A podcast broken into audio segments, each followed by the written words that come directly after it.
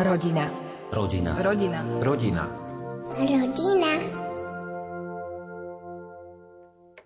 Venovali sa mladým v dieceznom centre. V súčasnosti pripravujú snúbencov na manželstvo. Dnes spoločne zavítame na návštevu Glenke a Jánovi Michalským.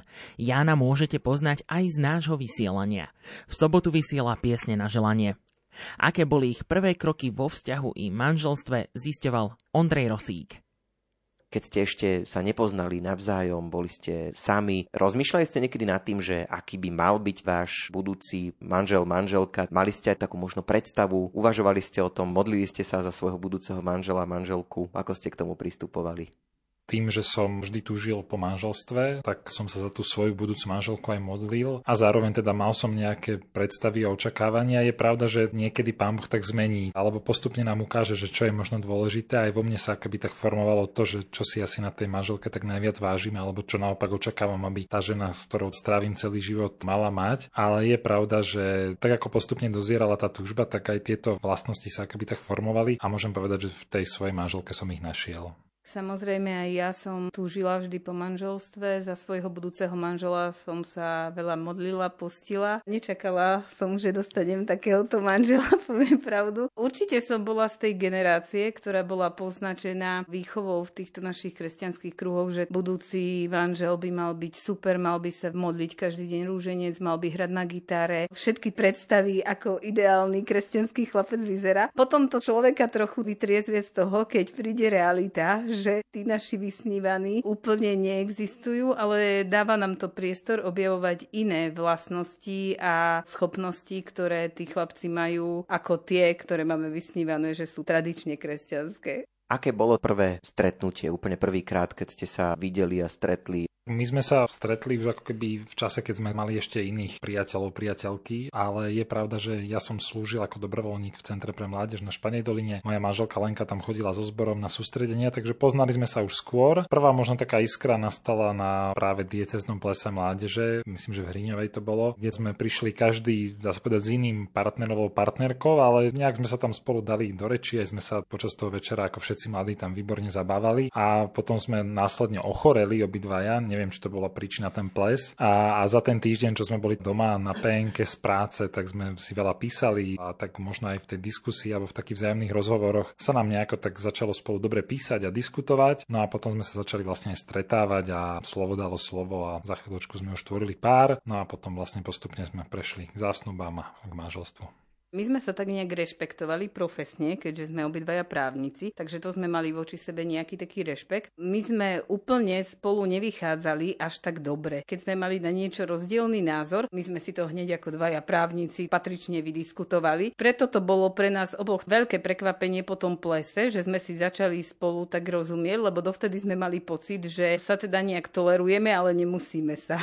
takže bolo to aj pre nás samotných prekvapenie a zrazu sme objavili iný rozmer toho druhého človeka. Milníkom boli tie zásnuby, tak môžeme na to trošku zaspomínať, aké boli? My keď sme začali spolu chodiť, ako dvaja právnici, sme uzavreli taký pakt, že už máme viac rokov a že už to nebudeme naťahovať, že už sa aj dlho poznáme, takže už to presne nepamätám, ale myslím, že Janči mi povedal, že do roka sme zasnúbení a to vyriešime. Už prešiel ten rok, samozrejme nič, ako to väčšinou býva, lebo chalani radi naťahujú. Už začalo stúpať vo mne napätie, dobre, prešiel ďalší mesiac, ďalší, ďalší a Janči ako si stále nič. On už ako bol rozhodnutý, zvyknutý, dokonca už mal kúpený aj prsteň, ale on ma stále tak naťahoval a prezradím na seba, že bola som cez víkend u nich v Šťavnici, ešte som tam dokonca bola spievať s mojim zborom a všetci v zbore, že áno, to už tento víkend príde, určite sa zasnúbite a teraz už prešiel piatok, sobota, nič. Nedelu ráno sa zobudíme, prší, ja mám zlú náladu, to je jasné. Janči stále nič, pýtam sa ho, že tak čo, už si mi to slúbil, že už dávno budeme zasnúbení. A on, že a vieš, ja som teraz nezamestnaný a musel som si kúpiť bundu. A ja si hovorím, že bundu, tak on si kúpi bundu a prste dne. Tak sme sa tak nejak poharkali, išli sme do mesta, samozrejme Janči s vedomím, že vedel, že prsteň má dávno zo sebou, ja vrcholne naštvatá. Potom sme šli na prechádzku po Štiavnici a potom sme sa zastavili pri kostole stole a tam už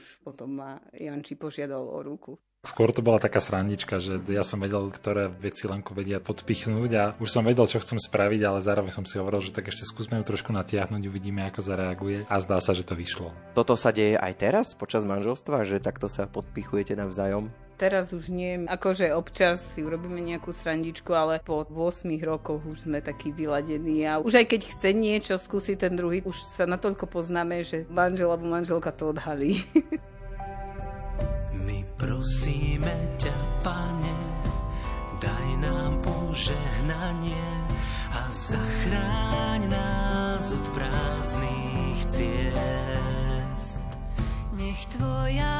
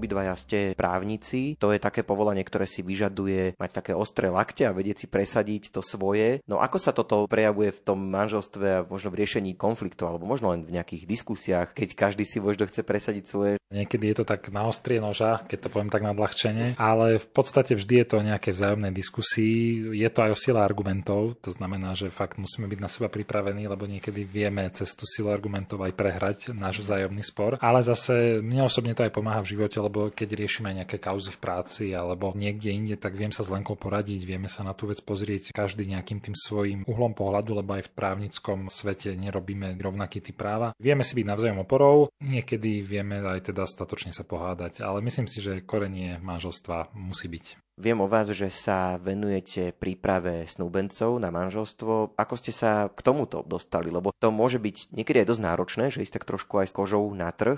Tým, že sme chodili na AKV a že aj tu v Banskej Bystrici sme poznali veľa mladých manželských párov, tak sme založili také spoločenstvo rodín vo farnosti Fončorda. A tam nás vlastne miestny pán farár Miro Spišiak oslovil, že keď bude pripravovať snúbencov, že či by sme boli ochotní niektoré témy im možno povedať my, lebo on ako kňaz vravel, že sú témy, ktoré sú jemu blízke a ktoré je potrebné, aby hovoril kňaz, ale sú aj témy, ktoré asi je lepšie, keď prerozprávajú manželia. A práve tu sme nielen my, ale aj ďalší rodiny z tohto spoločenstva našli priestor, takže funguje to tak, že v podstate Miro ako kňaz pripravuje tie rodiny a v prípade, že potrebuje niektoré témy, buď my alebo ďalšie rodiny zo spoločenstva sa ich ujmeme a prejdeme si tú tému s konkrétnym teda snúbeneckým párom. A samozrejme, ak by tí snúbenci aj do budúcna mali nejaké otázky alebo chceli sa možno stretnúť už aj keď budú manželia, tak sme otvorení a vieme byť takými sprievodcami tým manželským životom, lebo vieme aj z vlastnej skúsenosti, že prvé roky manželstva je dobré, keď človek má takú oporu, však oporou môžu byť aj rodičia, ale niekedy je možno lepšie, keď je to niekto nie z rodiny, ale práve z takéhoto prípravného spoločenstva alebo z farnosti.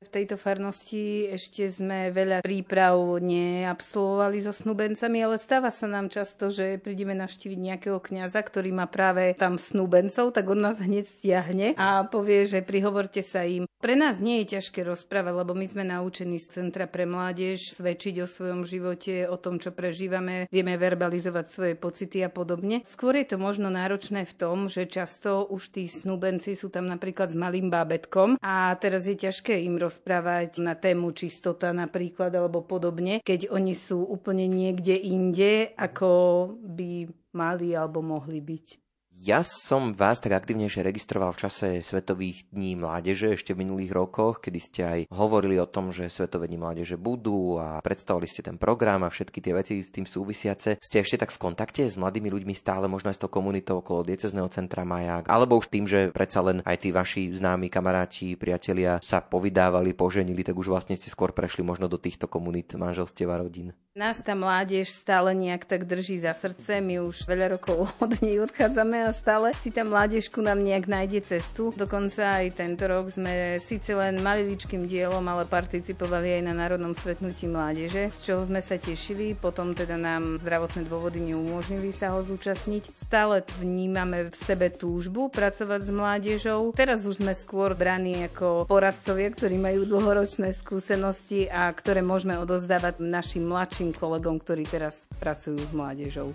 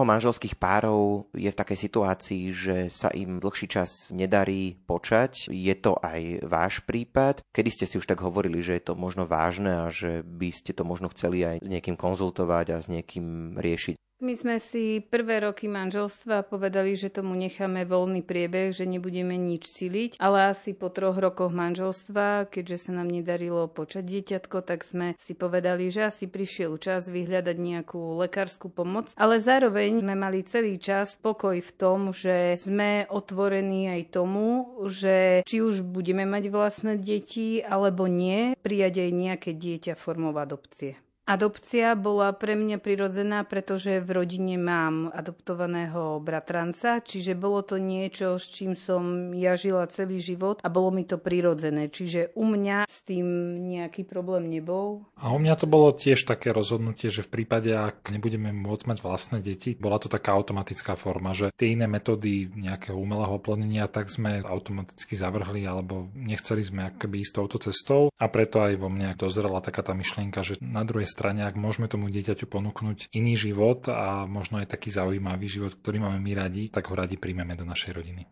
Možno nás teraz aj počúvajú manželia, ktorí takéto niečo zvažujú. Vy ste v procese adopcie. Nie je to jednoduché, je to hlavne časovo náročné. Pred tým, ako vás vôbec zapíšu do zoznamu tých žiadateľov o osvojenie alebo pestúnstvo, musíte absolvovať prípravu. Príprava buď prebieha na úrade práce, alebo v občianskom združení návrat, alebo úsmev ako dar. Vlastne iba toto sú tri akreditované organizácie v tomto štáte, ktoré môžu s vami absolvovať tú prípravu. Pozostáva zo stretnutí s psychológom, sú tam aj iné rodiny, je tam veľa teórie, je tam aj veľa praxe, ale je to dobrý odrazový mostík preto, aby sa človek mohol stať rodičom. Dokonca my sme si hovorili, že tá príprava bola tak dobrá, že my by sme normálne, keby máme tu moc, tak zaviedli v tomto štáte, aby každý, kto bude mať dieťa, musel absolvovať tú prípravu. Mali ste aj nejaké požiadavky, že aké by to dieťa malo byť?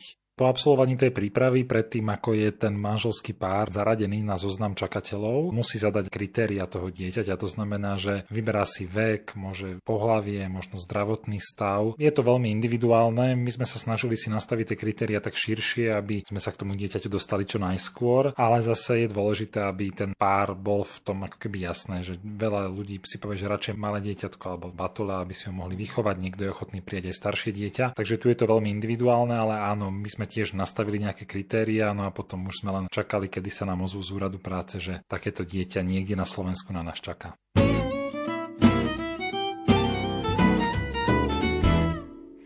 Žiariš ako modrá nezábudka, voniaš ako biely orgován. Chcem tu tvoju vôňu stále dýchať, nechávam si okná do Korán. Žiariš ako modrá nezábudka, voniaš ako biely orgován. Chcem tu tvoju vôňu stále dýchať, nechávam si okná do Korán. Otváraj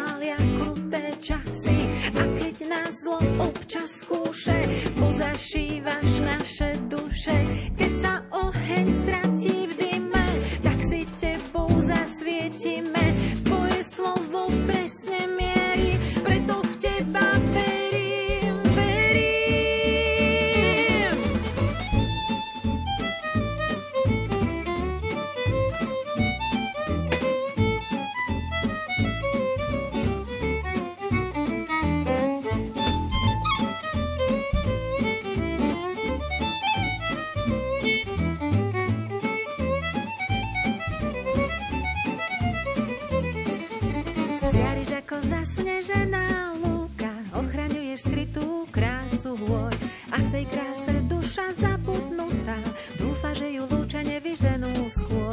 Žiariš ako zasnežená lúka, ochraňuješ skrytú krásu hôr.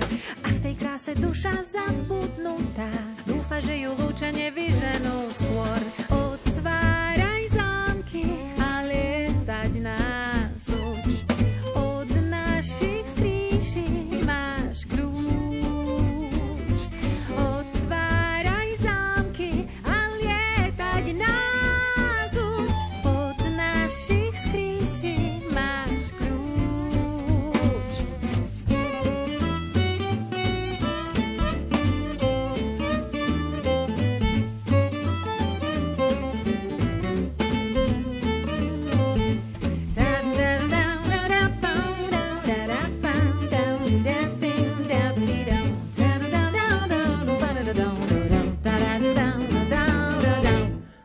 Dnešnej rubrike Byť šťastnou rodinou dnes ste počúvali príbeh Lenky a Jana Michalských, ktorých sme dnes spoločne navštívili.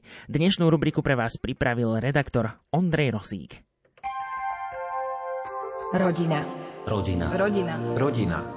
Rodina.